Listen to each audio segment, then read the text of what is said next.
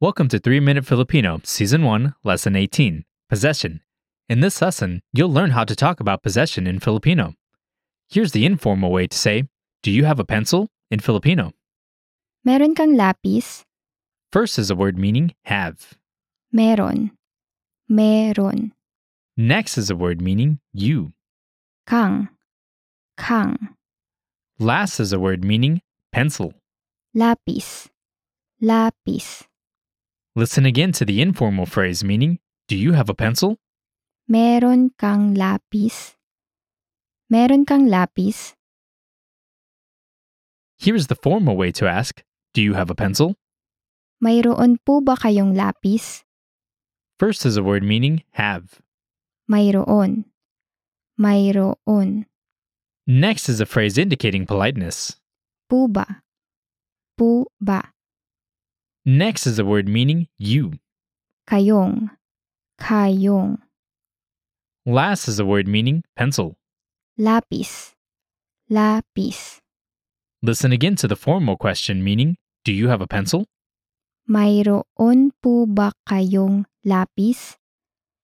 Mayroon po ba kayong lapis? Next is the informal way to say, Yes, I have one. Oo, meron ako. First is a word meaning yes. Oo.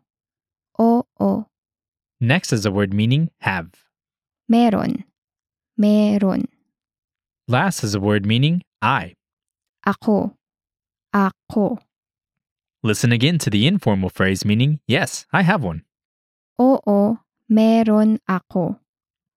Oo, meron ako. Finally, the following is a formal way to say, Yes, here you are. Opo, heto po. First is a polite word meaning yes. Opo. Opo, Next is a word meaning here it is. heto. Heto. Last is a word indicating politeness. Po. Po. Listen again to the formal phrase meaning yes, here you are. Opo, heto po. Opo, heto po. Now it's time for a quick cultural insight. Don't elaborate too much on what you have. Otherwise, this may cause envy or may create the thinking that you're able to treat others when you go out or even pay more since you have more. And that's all for this lesson. Don't forget to check out the lesson notes, and we'll see you in the next lesson. Maraming salamat!